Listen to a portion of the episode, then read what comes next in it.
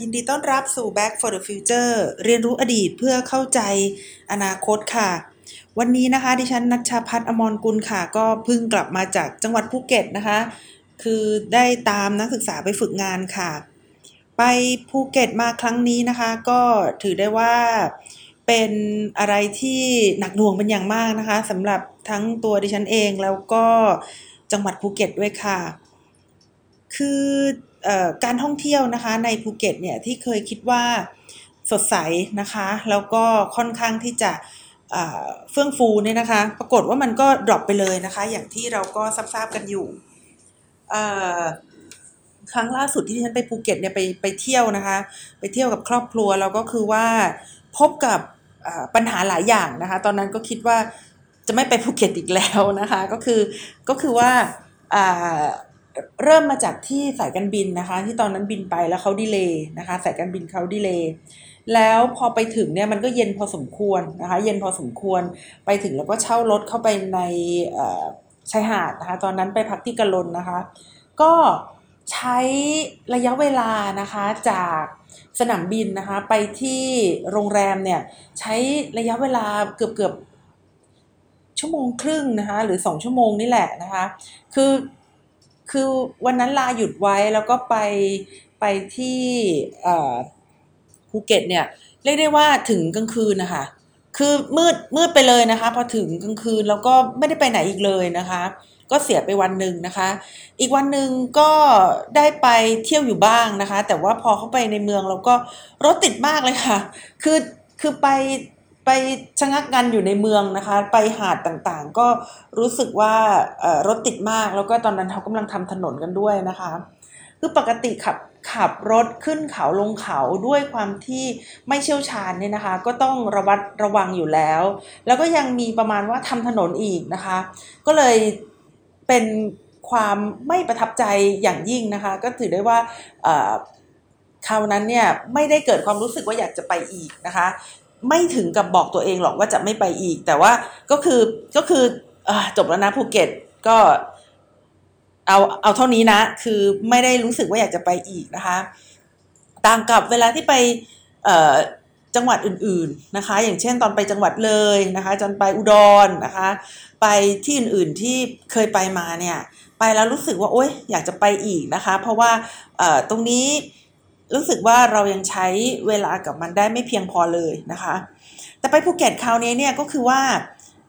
สถานการณ์มันเปลี่ยนแปลงไปมากนะคะ เกือบเกือบจะเป็นเมืองร้างเลยทีเดียวนะคะ พอจะมองเห็นผู้คนเดินไปเดินมาอยู่นะคะ พอจะเห็นคนขายของอยู่ แต่ว่าตามร้านรวงนะคะที่เป็นร้านค้าเนี่ยก็คือว่าปิดเกือบจะหมดเลยนะคะ ปิดเกือบจะหมดเลยเซเว่นนี่ก็ปิดนะคะ โดยเฉพาะอย่างยิ่งตามชายหาดก็ปิดนะคะ แต่เข้าไปในเมืองก็เจอคนอยู่นะคะ เข้าไปในเมือง เพราะว่าดิฉันตามนักศึกษาไปดูงานหลายที่มาก แล้วก็ในเมืองเนี่ยก็มีหลาย ๆ ที่ที่น่าสนใจนะคะ ก็ยังเปิดอยู่นะคะ ผู้คนก็ยังใช้ชีวิตอยู่ แต่ว่าตามชายหาดเนี่ยก็จะเป็นอีกภาพหนึ่งเลยทีเดียวนะคะ รู้สึกรู้สึกเอ่อองงๆนะคะว่าโอ้ถึงขนาดนี้เลยหรือนะคะ เพราะว่าจำได้ว่าที่เคยไปเนี่ย โอ้โหกว่าจะเลี้ยวกว่าจะกว่าจะเลี้ยวกว่าจะกลับรถกว่าจะทำอะไรได้เนี่ยนะคะ ใช้ระยะเวลาเนี่ยค่อนข้างที่จะนานมากนะคะแลขอย่างหนึ่งก็คือว่ามันมันร้อนมาก คือคือคือปกติดิฉันดิฉันจะ ทำงานในในภูมิอากาศที่ไม่ค่อยเปลี่ยนแปลงมากนะคะ แต่ว่าพอไปทำงานในสภาวะที่เดี๋ยวก็ต้องขึ้นลดลงลดนะคะหนาวหนาวร้อนๆเนี่ยก็เลยทำให้ไม่ค่อยสบายนะคะ ไม่ค่อยสบาย กลับมาโชคยังดีที่ได้กลับมาในวันเสาร์กลางคืนนะคะ วันอาทิตย์ก็เลยสามารถอพอจะพักผ่อนได้บ้างนะคะ พอจะพักผ่อนพักผ่อนในที่นี้ก็ไม่ได้นอนยาวนะคะ เพราะว่า ก็ก็ก็มีสาระที่จะต้องทำสาระสำคัญอย่างหนึ่งก็คือเตรียมการนะคะสำหรับพูดคุยนะคะ กับคุณผู้ฟังในวันนี้นั่นเอง แต่ว่าก็ถือได้ว่าว่างเป็นหลับนะคะ คือคือเพลียมากแต่ว่านี้ยังยังไม่จบทริปนะคะที่ฉันยังต้องตามนักศึกษาไปดูงานอีกนะคะ ในหลักสูตรอื่น แล้วก็ยังต้องพาไปปัดชิมนิเทศนะคะ ยังต้องตามไปเก็บข้อมูลนะคะในในหลายจังหวัดก็ ไม่แน่ใจนะคะ ว่าจะแบกรับภาระพวกนี้ไหวหรือเปล่า แต่เราก็ต้องสู้นะคะ ต้องอดทนนะคะ สิ่งที่คิดว่าจะต้องทำก็คือว่าพยายามทำให้ตัวเองแข็งแรงมากขึ้นนะคะ เพื่อที่จะรับมือกับภาระต่างๆ ที่กำลังจะเกิดขึ้นนะคะ ในเมื่อวานวันอาทิตย์นี่นะคะ ก็พอจะมีเวลาเนี่ยก็ได้เตรียมข้อมูลไว้นะคะ ที่จะคุยกับคุณผู้ฟังนะคะ คือจริงๆแล้วก็อย่างที่เคยบอกว่าพยายามหาธีมก่อนนะคะ ว่าจะพูดเรื่องอะไร สิ่งที่อยากจะพูดนะคะในในวันนี้นะคะก็คือเรื่องของบทบาทของสหรัฐอเมริกานะคะในเรื่องของออการเป็นผู้นำนะคะทางด้านเทคโนโลยีนะคะว่าสถานการณ์เป็นไปอย่างไรบ้างนะคะจุดที่ทำให้ดิฉันรู้สึกว่ามันน่าจะมีความสำคัญนะคะก็คือว่าสหรัฐอเมริกาเนี่ยนะคะ ตอนนี้เนี่ยเขากำลังพูดคุยกันอยู่นะคะ ว่าเขาเผชิญหน้ากับ disinformation นะคะหรือว่าข้อมูลปลอมข้อมูลผิดข้อมูลอะไรต่างๆเนี่ยที่มันไม่ใช่ information แต่ว่าเป็นเป็น disinformation ต่างๆนะคะซึ่งไม่ได้เพิ่งเกิดขึ้นนะคะเรียกได้ว่าน่าจะเกิดขึ้นมาตั้งแต่ในน่าจะเกิดขึ้นมาตั้งแต่ยุคที่มีข้อมูลข่าวสารนะคะมีโซเชียลมีเดียนะคะมี Echo Chamber นะคะหรือว่ามี การสื่อสารนะคะที่ทำให้ผู้รับสารเนี่ยมีความเข้าใจว่าสารที่ตัวเองได้รับเนี่ยเป็นสารเดียวที่ถูกต้องเสมอไปนะคะ แต่ว่าทั้งทั้งที่ไม่ได้เปิดหูเปิดตาให้กับสารอื่นๆ ที่ได้เข้ามาเลยนะคะ แต่ว่าทีนี้มันได้กลายมาเป็นประเด็นนะคะทางการเมืองนะคะ แล้วก็เป็นที่สนใจกันทั่วโลกนะคะ ตั้งแต่ในปี 2016 เป็นต้นมานะคะ ก็คือปีที่มีการหาเสียงเลือกตั้งนะคะประธานาธิบดี ซึ่งตอนนั้นผู้ชนะนะคะ ก็คือประธานาธิบดีโดนัลด์ทรัมป์นั่นเองนะคะ แล้วหลังจากนั้นเนี่ยก็ได้มีคดีความกันขึ้นมานะคะว่ามีการแทรกแซงของรัสเซียนะคะต่อการเลือกตั้งนะคะมีเรื่องที่ว่าเฟซบุ๊กนะคะมีความเกี่ยวข้องกับการนำข้อมูลนะคะไปเผยแพร่ต่อนะคะในเรื่องของ Cambridge Analytica นะคะ ซึ่งดิฉันฟังข่าวอันนี้ดิฉันตกใจมากเลยนะคะ ตกใจมากว่า เอ้ยสหรัฐอเมริกานะ ประเทศที่โหมีสายลับอยู่ทั่วโลกนะคะ ประเทศที่น่าจะเป็นประเทศที่ครอบคลุมแล้วก็ครอบครองนะคะ ข้อมูลข่าวสารการใช้ข้อมูลข่าวสารไปทั่วโลกเนี่ยอยู่ๆจะโดนแทรกแซงจากรัสเซียเป็นไปได้ยังไงคะและถ้าเกิดการแทรกแซงจากรัสเซียเนี่ยประสบความสำเร็จนะคะ ในช่วงโควอหรือว่าในช่วงสงครามเย็น คือในช่วงที่สหรัฐอเมริกาเนี่ยกำลังทำสงครามกับสหภาพโซเวียตอยู่เนี่ยมันจะเกิดอะไรขึ้นนะคะ ก็ตกอกตกใจอยู่พอสมควรนะคะ ตั้งแต่ในยุคนั้นเป็นต้นมาและนอกจากนี้นะคะก็ยังงงอยู่อีกนะคะว่าอะไรคือสิ่งที่รัสเซียต้องการนะคะ คือถ้าเกิดข่าวมันบอกว่ารัสเซียมาแทรกแซงการเลือกตั้งในสหรัฐอเมริกานะคะ อะไรคือสิ่งที่รัสเซียจะได้จากเรื่องนั้น เพราะว่า มันไม่ได้อยู่ในยุคสงครามเย็นแล้วไงคะ และศัตรูของสหรัฐอเมริกาในปัจจุบันเนี่ยคือคือคือเมื่อสี่ปีที่แล้วหรือว่าตอนนี้เนี่ยนะคะ ก็คือประเทศที่กำลังลุกขึ้นมานะคะ มีบทบาทสำคัญในเวทีโลกนะคะเอ่อก็คือน่าจะเป็นประเทศจีนมากกว่าหรือเปล่านะคะ น่าจะเป็นประเทศจีนมากกว่าหรือเปล่านี่ก็เลยงงนะคะว่ารัสเซียเขาได้อะไรจากการกระทำครั้งนี้นะคะ หรือว่าแทรกแซงเพื่อให้ทรัมป์ชนะ อ่านะคะหรือว่าแทรกแซงเพื่อให้ทรัมป์ชนะ และพอทรัมป์ชนะแล้วเนี่ยนโยบายของริพับลิกันหรือว่านโยบายของทรัมป์เนี่ยนะคะจะได้ไปลงกับประเทศจีนนะคะก็คือไปทำศัตรูกับจีนแทน โดยไม่มาทำโดยโดยไม่เป็นศัตรูกับรัสเซียนะคะถ้าพูดถึงตรงนี้แล้วดิฉันก็นึกว่า เอ้ยดิฉันใช้แว่นของสงครามเย็นมองไปหรือเปล่านะคะ นี่มันจบสงครามเย็นแล้วไม่ใช่เหรอนะคะ แต่ถึงถึงยังไงก็ก็ยังไม่เข้าใจนะคะว่าการแทรกแซงเนี่ยมันจะอะไรบ้างนะคะแต่ตอนนั้นก็เข้าใจว่าเดี๋ยวระยะเวลามันผ่านไปเนี่ยเเรื่องราวต่างๆ ก็อาจจะถูกเปิดเผยขึ้นนะคะ ก็น่าจะทำให้เข้าใจมากขึ้นนะคะสหรัฐอเมริกานะคะ ตั้งแต่นั้นเนี่ยจนถึงปัจจุบันนะคะ ก็เลยเผชิญนะคะกับเผชิญกับปัญหา disinformation นะคะอย่างเช่นนะคะในการเลือกตั้งในปี 2020 ที่ผ่านมาเนี่ยนะคะ ก็ก็ มีข่าวลวงนะคะ ก็คือทุกๆ ครั้งเนี่ยที่มีการเลือกตั้งนะคะ ก็จะมีการหาเสียงเลือกตั้ง พอมีการหาเสียงเลือกตั้ง ก็มีแนวโน้มนะคะ ที่จะใช้ข้อมูลที่อาจจะบิดเบือนนะคะ หรือว่ามีแนวโน้มที่จะเป็นเป็นข่าวที่เป็นข่าวลวงหรือว่าข่าวที่ไม่ถูกต้องนะคะ ซึ่งเมื่อสิ่งนี้เนี่ยมันเกิดอยู่ในสังคมอเมริกาที่เป็นสังคม แยกขั้วนะคะ สังคมแยกขั้วอยู่แล้วเนี่ยเมื่อมาบวกกับข่าวลวงนะคะ ซึ่งเป็นข่าวลวงทางการเมืองเนี่ยมันก็ยิ่งทำให้สภาวะนะคะของการแยกขั้วเนี่ยมันมันมันแย่ลงไปยิ่งขึ้นนะคะจนในที่สุดเนี่ยก็ได้ไปส่งเสริมนะคะทำให้เกิดกลุ่มบุคคลที่เป็นจัดจัดนะคะจัดจัดในทางด้านต่างๆเนี่ยก็โดยส่วนใหญ่ก็จะเป็นอิทธิพลนะคะของพวกขวาจัดนะคะ ซึ่ง อย่างที่เราเห็นนะคะในเรื่องของ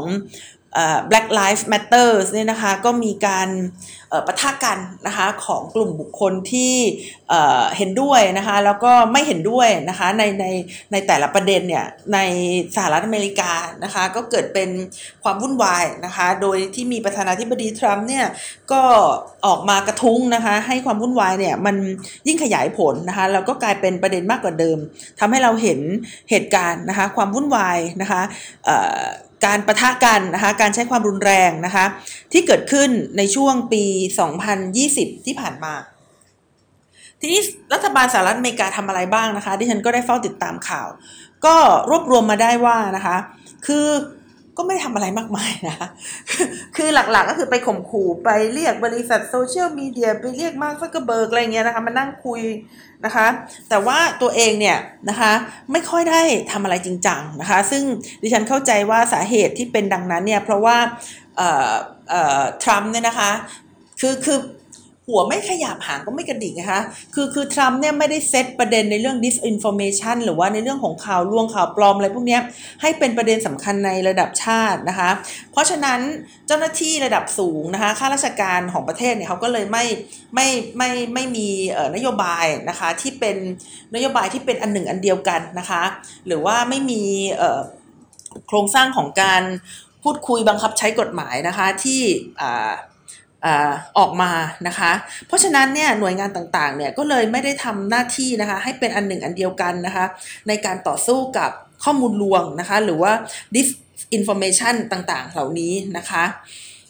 คือคือจริง ๆ แล้วมันควรที่จะต้องมีหน่วยงานระดับชาตินะคะที่คอยควบคุมหรือว่าคอยตรวจสอบนะคะ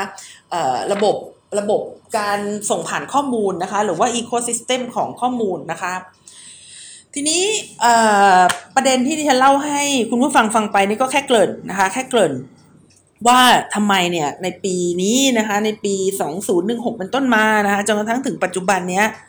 สหรัฐอเมริกานะคะกลายไปเป็นประเทศที่ต้องเจออะไรแบบนี้นะคะถ้าไปถึงเป็นอย่างนั้นนะคะ ก็อย่างที่บอกว่าดิฉันเนี่ยเติบโตมาในยุคสงครามเย็นนะคะ ตอนนี้ก็อายุ 40 กว่าแล้วเนี่ยนะคะ คือในยุคนั้นเนี่ยนะคะ ในยุคที่ฉันเป็นเด็กจนกระทั่งถึงเป็นสาวเนี่ยนะคะ ดิฉันก็เคยคิดอยู่นะคะว่า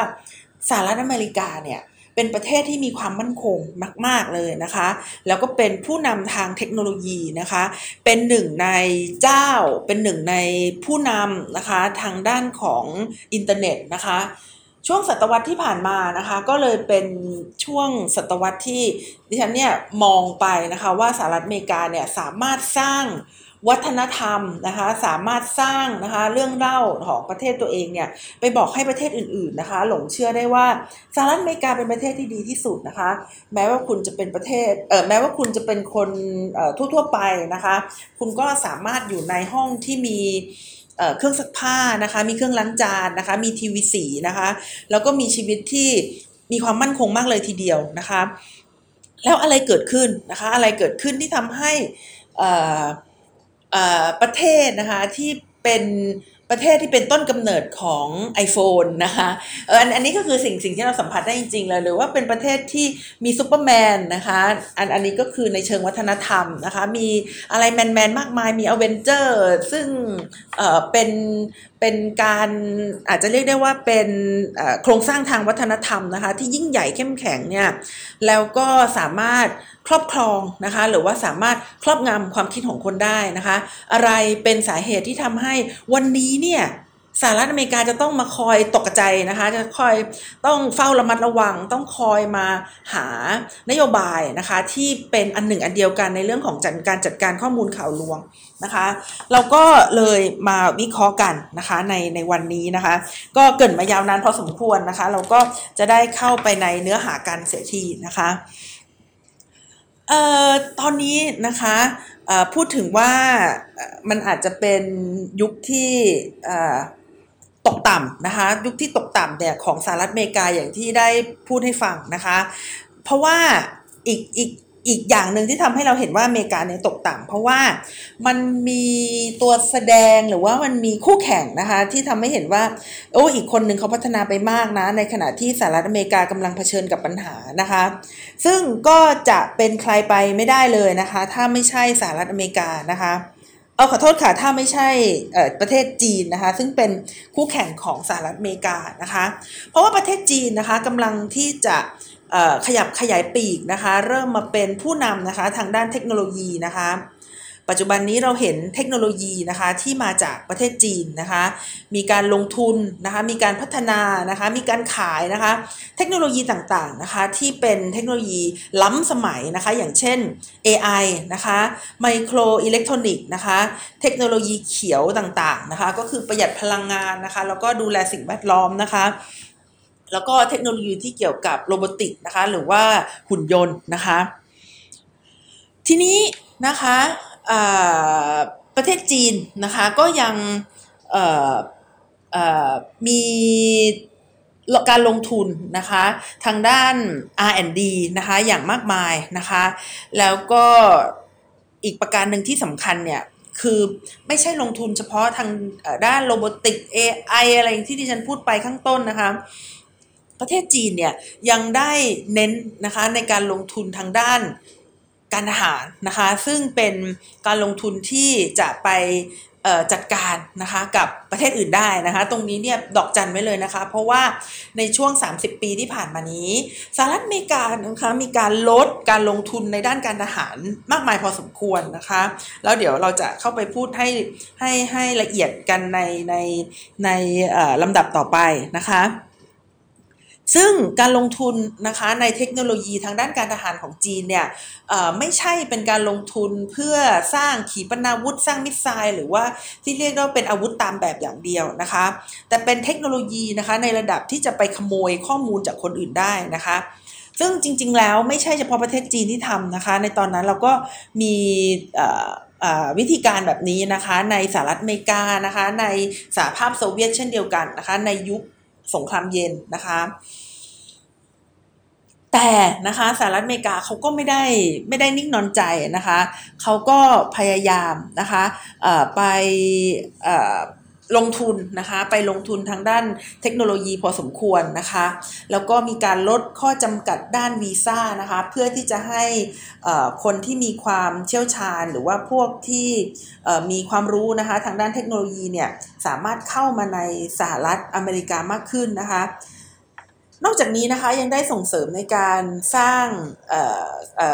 คนนะคะที่เป็นผู้เชี่ยวชาญทางด้านเทคโนโลยีในในประเทศด้วยนะคะ สร้าง ความร่วมมือนะคะทั้งในบริษัทที่อยู่ในประเทศตัวเองนะคะ แล้วก็อยู่เป็นบริษัทที่อยู่ต่างประเทศนะคะ แต่ปัญหาของสหรัฐอเมริกาคืออะไรนะคะ ปัญหาของสหรัฐอเมริกาคืออะไร แล้วก็นี่คือสิ่งที่เราจะมาคุยกันในวันนี้ค่ะสหรัฐอเมริกาเนี่ยนะคะในอดีตเนี่ยมีการลงทุนนะคะทางด้านของเทคโนโลยีนะคะ โดยที่จะเป็นการลงทุนทางที่มาจาก ทางด้านการทหารเป็นหลักนะคะ อันนี้ก็ขออ้างอิงหน่อยนะคะ คือดิฉันเนี่ยเคยเรียนวิชายุทธศาสตร์ศึกษานะคะกับท่านอาจารย์ท่านหนึ่งนะคะที่คณะเนี่ยนะคะ ซึ่งอาจารย์ท่านนั้นเนี่ย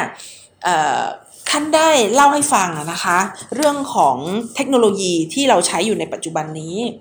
ว่าเป็นเทคโนโลยีนะคะที่ล้วนแล้วแต่มีที่มาจากการทหารทั้งนั้นเลยนะคะ ท่านอาจารย์คนนี้ก็คือท่านอาจารย์สุรชาตินะคะขออนุญาตเล่าให้ฟังนะคะ คือตอนที่เรียนกับท่านอาจารย์สุรชาติเนี่ยยังไม่มี Google ยังไม่มีอะไรพวกนี้นะคะเวลาเล่นใช้อินเทอร์เน็ตส่งอีเมลเนี่ยก็ยังต้องใช้เป็นคล้ายๆกับ DOS อยู่นะคะ ก็คือต้องต้องต้องเข้าไปในหน้าจอสี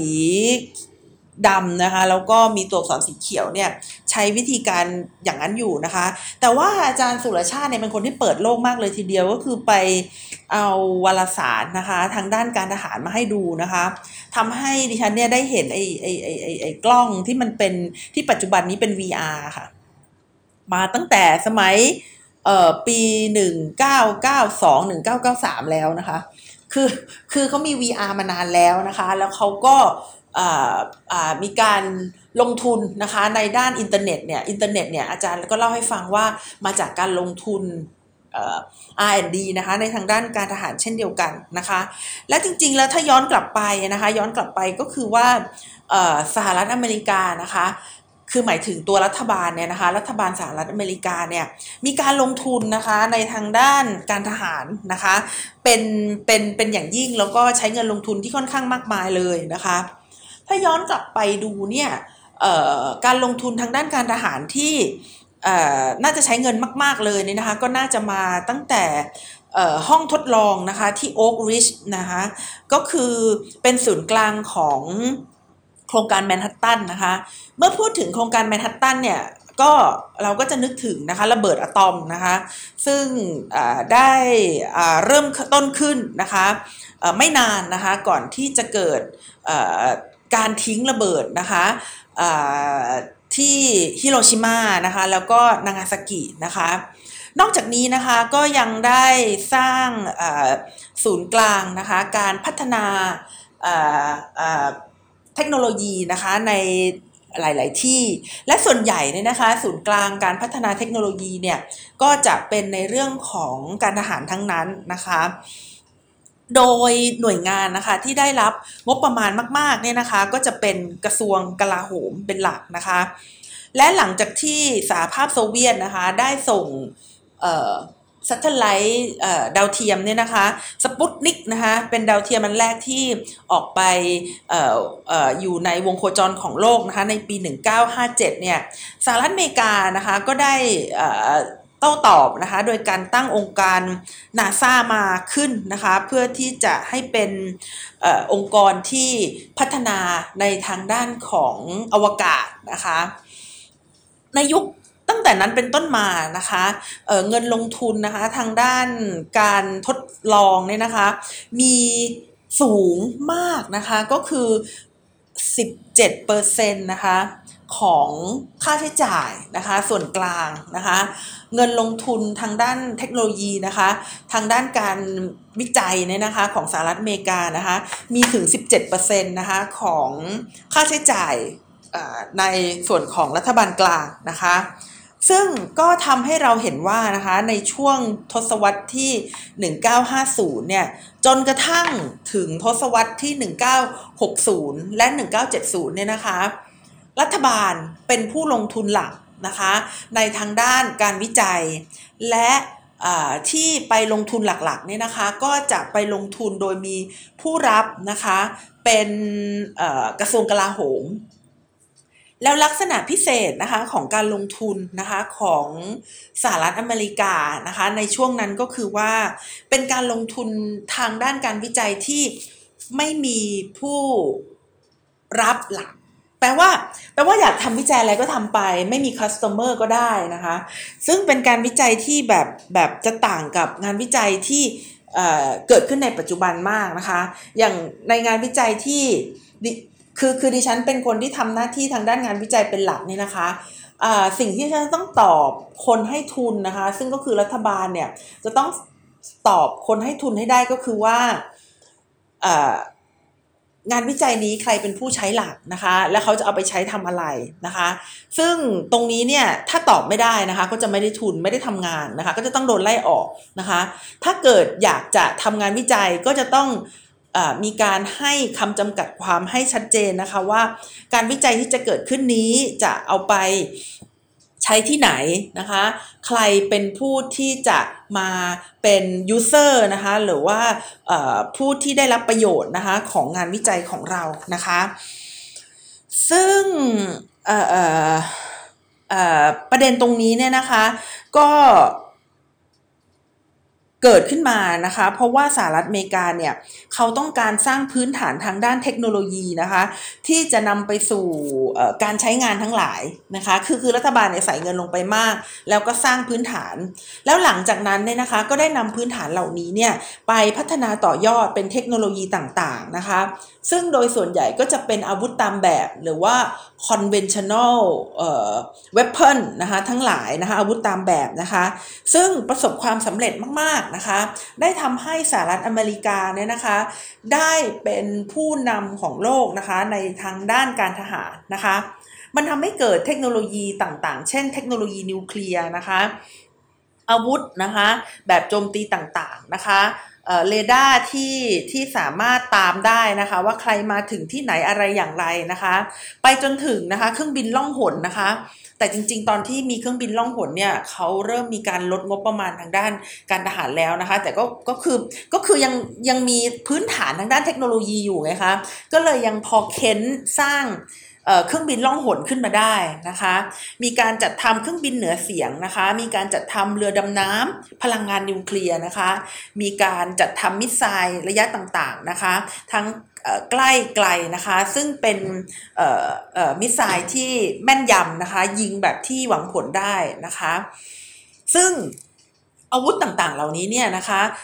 ภาคเอกชนเนี่ยก็มีการนำเทคโนโลยีบางส่วนนะคะ มาพัฒนาการผลิตนะคะ ให้เป็นการค้านะคะ เช่น เช่นก็คือก็คือหยิบเทคโนโลยีจากจากอาวุธที่ท่านเล่าให้ฟังเมื่อสักครู่นี้นะคะ มาพัฒนาเป็นการผลิตเพื่อการค้านะคะ อย่างเช่น GPS นะคะที่เราใช้กันอยู่ปัจจุบันนี้นะคะ หรือว่าเทคโนโลยีอย่างเช่น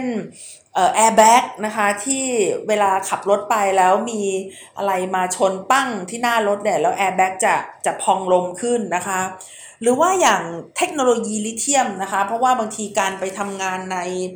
สถานที่ห่างไกลแล้วไม่สามารถที่จะชาร์จแบตได้เนี่ยนะคะ ก็ต้องมีการพัฒนาเทคโนโลยีแบตเตอรี่ให้ สามารถอยู่ได้นานนะคะเป็นเทคโนโลยีแบตเตอรี่ลิเธียมนะคะหรือว่าระบบคอมพิวเตอร์นะคะระบบมือถือที่เป็น touchscreen เนี่ยนะคะก็มาจากเทคโนโลยีทางการทหารเช่นเดียวกันนะคะเพราะว่าก็คงไม่มีใครอยากจะเอาคอมพิวเตอร์ไปนะคะแล้วก็ต้องมีคีย์บอร์ดให้มันรุงรังนะคะคอมพิวเตอร์ในสมัยก่อนเนี่ยก็เลยสร้างระบบ touchscreen นะคะให้อยู่ในหน้าจอของคอมพิวเตอร์เลยนะคะ หรือว่าเทคโนโลยีที่เขาเป็น face recognition voice recognition นะคะ ระบบการจดจำหน้าจดจำเสียงต่างๆนะคะ พวกนี้เนี่ยเป็นส่วนหนึ่งของเทคโนโลยีทางการทหารที่มาจากการลงทุนนะคะจากภาครัฐเป็นหลักนะคะ คืออันนี้คือสิ่งที่ฉันเรียนมาจากท่านอาจารย์ ที่เคยสอนดิฉันในสมัยปริญญาตรีนะคะ ก็คือสักยี่สิบสามสิบปีที่แล้วเนี่ยนะคะ แต่ปัญหานะคะที่เกิดขึ้นมาก็คือว่าสิ่งที่ดิฉันเรียนไปเนี่ยมันล้าสมัยนะคะ คือรัฐบาลอเมริกาเนี่ยนะคะ มีการลงทุนแบบนี้ลดลงเรื่อยๆนะคะ ลดลงเรื่อยๆนะคะ อย่างเช่นในปี 1964เนี่ยนะคะ มีการลงทุนแบบนี้นะคะต่อ GDP เนี่ย1.86%หรือว่า 17%ถ้าเกิดเปรียบเทียบกับ ค่าใช้จ่ายของของส่วนรวมของรัฐบาลกลางนะคะเป็น federal spending เนี่ย แต่นะคะแต่ในอีก 30 ปีต่อมานะคะ การลงทุนตรงนี้ก็ลดลงเรื่อยๆนะคะ จนกระทั่งเหลือเพียงครึ่งเดียวนะคะ ซึ่งซึ่งมันมันมีผลนะคะอย่างยิ่งนะคะต่อการเป็นมหาอำนาจนะคะทางเทคโนโลยีของสหรัฐอเมริกาค่ะทำไมคะ เพราะว่าภาครัฐเนี่ยนะคะเขาไม่ได้ลงทุน ทางด้านการวิจัยเพื่อที่จะมีเป้าหมายที่ชัดเจนเนี่ยคะคือคือเขาเป็นการลงทุนทางด้านพื้นฐาน เป็นการวิจัยองค์ความรู้นะคะเป็นการวิจัยองค์ความรู้ เพราะฉะนั้นนะคะสิ่งที่เกิดขึ้นเนี่ยมันก็เลยกลายเป็นการวิจัยในองค์ความรู้ใหม่นะคะที่จะเปลี่ยนแปลงโลกได้นะคะกลายไปเป็นสิ่งที่จะเปลี่ยนเกมนะคะในความสัมพันธ์ระหว่างประเทศได้นะคะ ซึ่งการลงทุนของภาครัฐเนี่ยก็จะแตกต่างนะคะจากการลงทุนของภาคเอกชนนะคะ ที่จะลงทุนแค่ส่วนเพิ่มของเทคโนโลยีเท่านั้นนะคะ ซึ่งจะน่าจะแค่การใช้งานให้สะดวกมากขึ้นนะคะ แต่ไม่ได้ผลิตสิ่งใหม่ขึ้นมานะคะ ก็คือเป็นการวิจัยอะไรเล็กๆน้อยๆแล้วก็เห็นผลในระยะสั้นนะคะ ไม่เท่ากับรัฐบาลนะคะ ตรงนี้ก็สะเทือนใจนะคะ พอพูดถึงตรงนี้ดิฉันก็นึกถึงสะเทือนใจกับ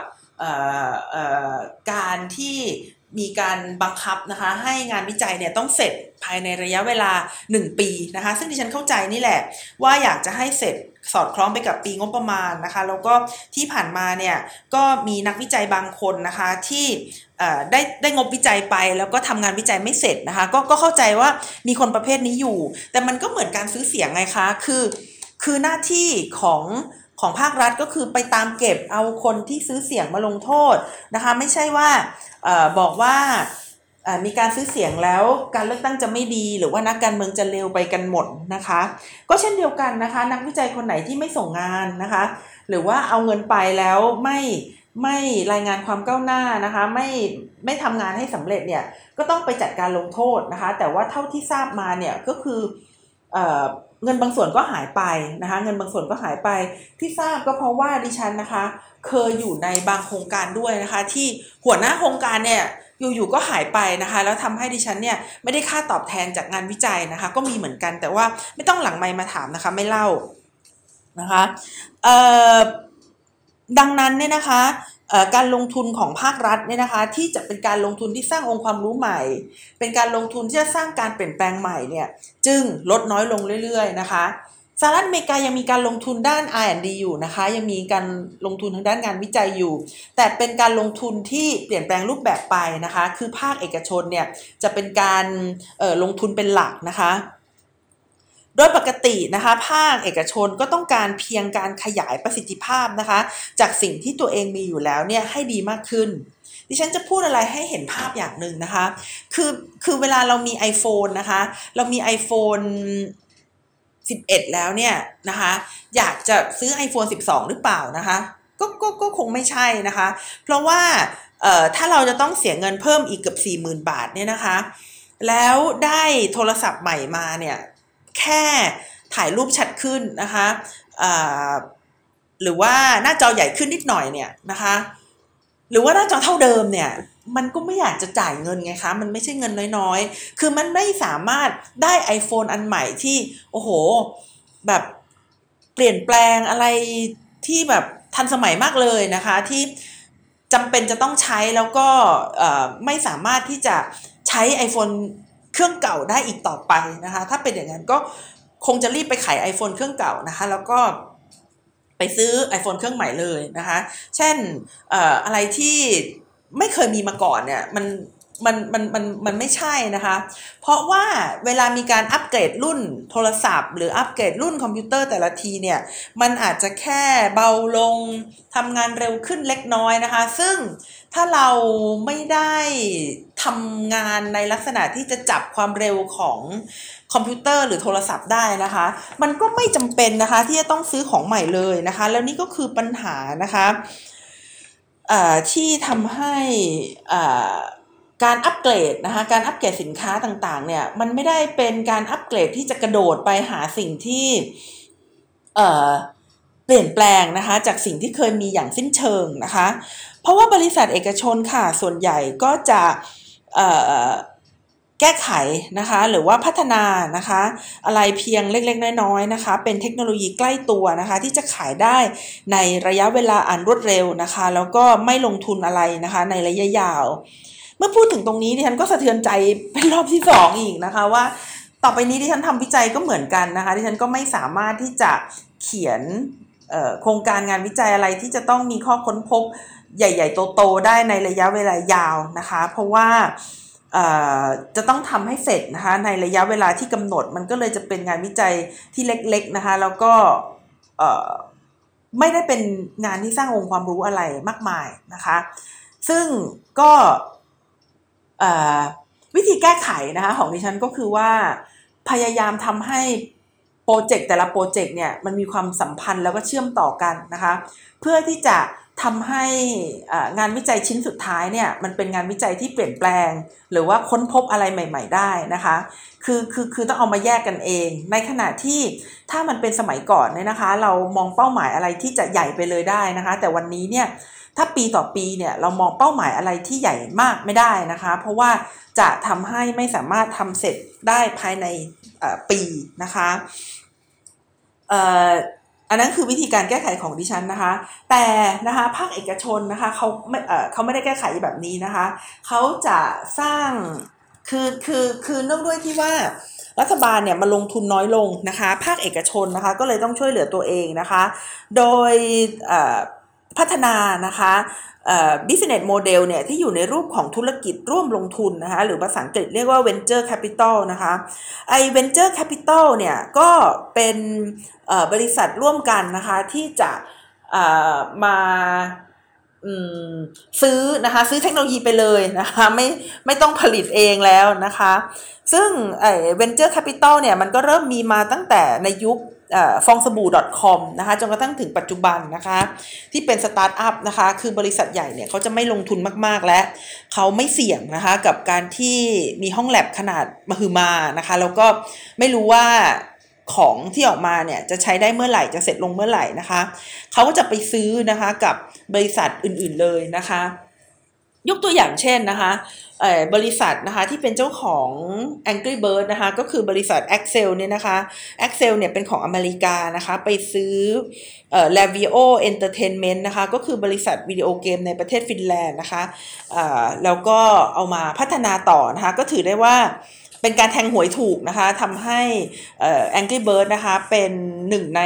เทรดมาร์กนะคะหนึ่งในสินค้านะคะที่มีความ มีความสำคัญนะคะแล้วก็ทำกำไรให้กับบริษัทนะคะเป็นอย่างมากนะคะ นี่ก็คือประเด็นนะคะประเด็นที่เกิดขึ้นนะคะในในช่วงระยะเวลาที่ผ่านมาของการพัฒนานะคะอุตสาหกรรมนะคะของการพัฒนา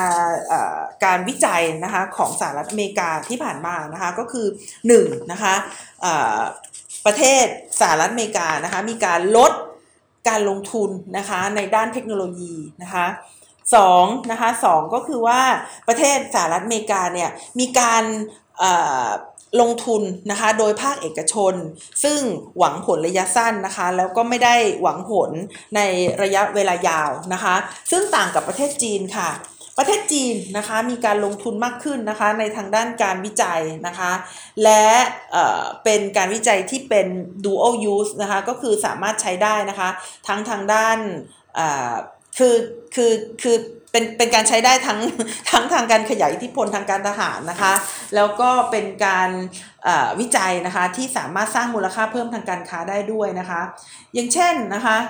ประเทศที่อยู่ในโครงการ BRI นะคะ หรือว่า Belt and Road Initiative เนี่ยถ้าต้องการที่จะ ได้เงินอุดหนุนหรือว่าเงินกู้ต่างๆนี่นะคะ ก็จะต้องซื้ออสินค้านะคะจากประเทศจีนด้วยนะคะ หรือว่าอย่างตอนที่เขามาลงทุนนะคะในโครงการรถไฟความเร็วสูงนะคะ ก็ต้องก็ต้องให้วิศวกรนะคะ ชาวจีนมาลงทุนนะคะเออต้องจ้างวิศวกรชาวจีนมาทำงานนะคะแล้วก็ต้องซื้อของนะคะที่มาจาก จีนด้วยนะคะก็คือเป็นการใช้เทคโนโลยีของจีนนะคะร่วมไปกับการใช้ไฟแนนซ์และความรู้นะคะของวิศวกรชาวจีนด้วยนะคะเขาทำกันแบบร่วมมือนะคะระหว่างภาคเอกชนนะคะกับภาครัฐนะคะในขณะที่ภาครัฐของสหรัฐอเมริกาเนี่ยค่อยๆ ถอยห่างไปจากการ ลงทุนทางด้านการวิจัยนะคะ แล้วก็ตัวบริษัทเอกชนนะคะ ก็ไม่ได้ลงทุนในสเกลนะคะ หรือว่าในความสำคัญที่เทียบได้กับรัฐบาลนะคะ นี่ก็เลยเป็นสาเหตุนะคะที่ทำไม ประเทศสหรัฐอเมริกานะคะถึงได้เผชิญกับปัญหาหลาย ๆ ประการนะคะ โดยเฉพาะอย่างยิ่งปัญหาในเรื่องการถูกแทรกแซงนะคะ ในทางด้านข้อมูลข่าวสารนะคะ อย่างที่ไม่เคยปรากฏขึ้นมาก่อนนะคะ ถ้าเปรียบเทียบก็คือว่าสหรัฐอเมริกานะคะพ่ายแพ้แล้วนะคะ ใน